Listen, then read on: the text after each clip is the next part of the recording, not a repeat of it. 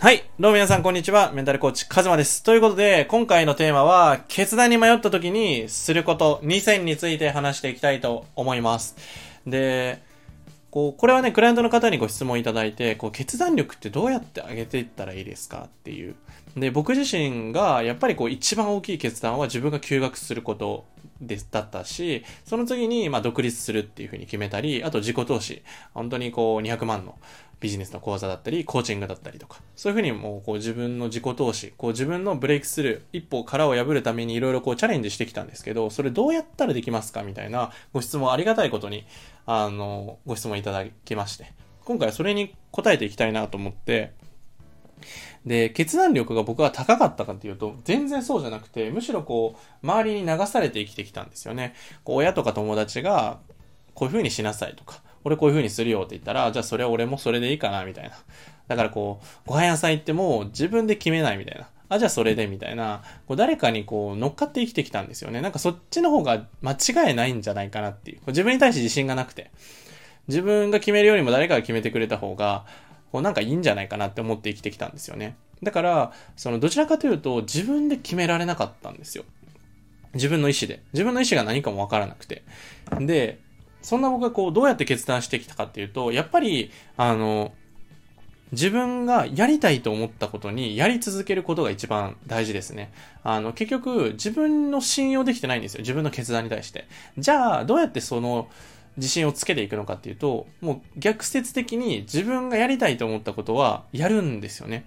で、あの実際に僕が大事にしている考え方、これは恩師の方にね、あの、一番最初休学するとき迷ってるときに教えてもらって、今でも大事にしてるんですけど、迷ったらやるっていうふうに決めてます。これはね、岡本太郎の言葉で、こう、その言葉は、その、迷ったら怖いと思う方に行きなさいっていう言葉なんですよね。結局、その、僕は、やりたいなって思ったことってみんなできるじゃないですか。でもそれってリスクなかったりとか、自分でその先イメージできるみたいな。こう、アイス食べたいとか、テレビ見たいとか、この YouTube 見たいとか、そういうのはみんなこう決断できるじゃないですか。でもこう人生を変えるような決断だったり、一歩踏み出すとき、未知のチャレンジだったりするときって怖いんですよね。その先が想像できなかったり、特に僕だったり自信がなかったりとか、そういう時にやっぱ一歩踏み出せないんですけど、そこで一歩踏み出せないと、やっぱり後悔するし、自信って繋がっていかないんですよね。自分の未来も繋がっていかなくて。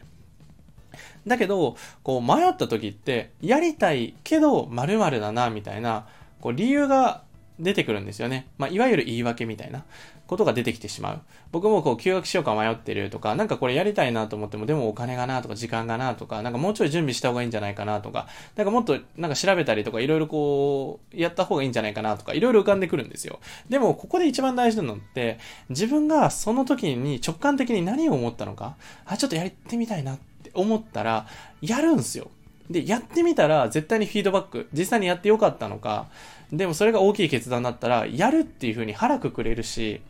こう、実際に僕は休学しようって決めたら、本当にこう、休学して、自分の人生良かったなって思えるように、これから自分で意思決定しようって、覚悟が決まったんですよね。だから、誰かに決めてもらう人生とか、誰かにお勧めされた人生って、結局自分の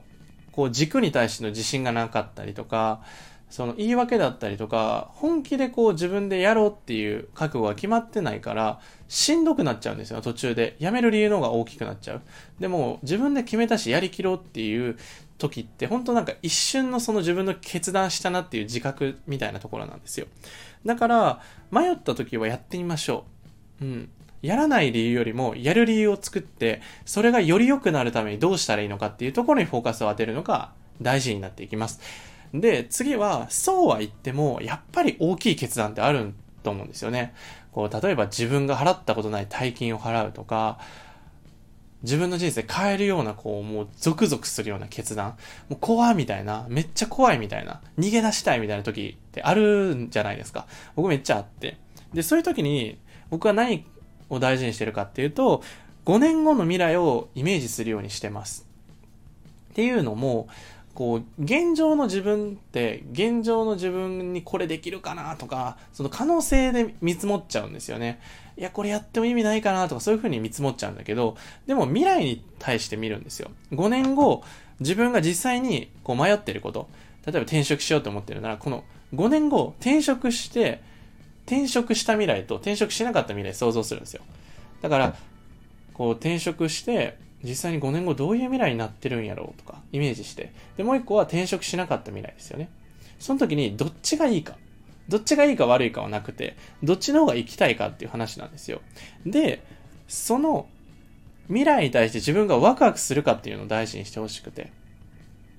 これは何でもそうなんですよね。やっぱりこう現状の自分の可能性で見積もっちゃうんですけど、例えば僕がコーチングやメンタルコーチやりたいと思った時もビジネススキルもコーチング力も全くなかったんですけど、でも5年後、これを学んだら、なんか絶対おもろくなるんちゃうかなみたいなのがあったんですよね。むしろなんか今のまま留まってるよりも、なんかチャレンジした方が絶対自分の人生面白いなと思ったんですよ。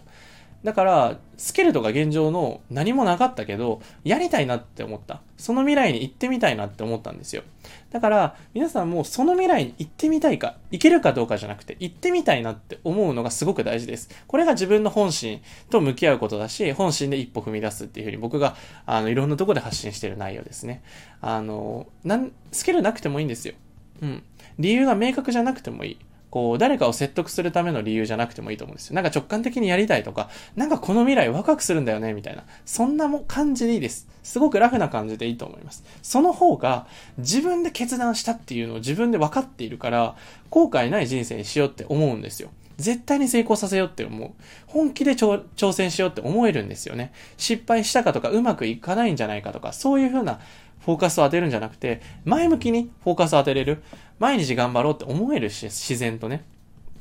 そういう風に、あの、決断に迷った時は、まずは迷ったら、やってみるっていうのが大事です。やってみると分かることっていっぱいあるし、感じれることもあるのでね。あの、やんない未来はね、大体思んないです。やった方が良かったなっていう後悔あるけど、やらなきゃよかったなって思う後悔ってあんまりないので、むしろそれをすることによって学べたりするので、すべては学びなのでね、まず迷ったらやってみる。で、もう一つは、やっぱり大きい決断になると、こう、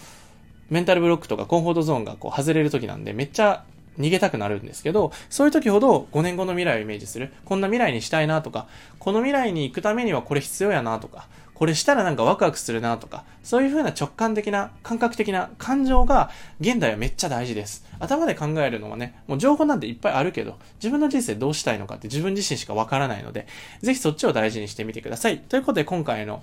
テーマは、決断に迷った時にしてほしい2つのことについて話しました。いかがだったでしょうか？ぜひね、こう参考になったなと思ったら、いいねだったり、コメント、ぜひお待ちしております。ぜひぜひね、こう人生を理想の方に変えることは絶対にできるので、一緒にチャレンジしていきましょう。もっとね、メンタルについて学びたいとか、僕自身のコーチング、僕のコーチングだったり、僕のメンタルだったりとか、そういうのはもっともっと学びたいという方は、下の概要欄にある公式 LINE の方を追加していただければ、プレゼントだったりもお渡ししているので、ぜひぜひ追加してみてください。ということで今回の音声はこれで以上になりました。またね。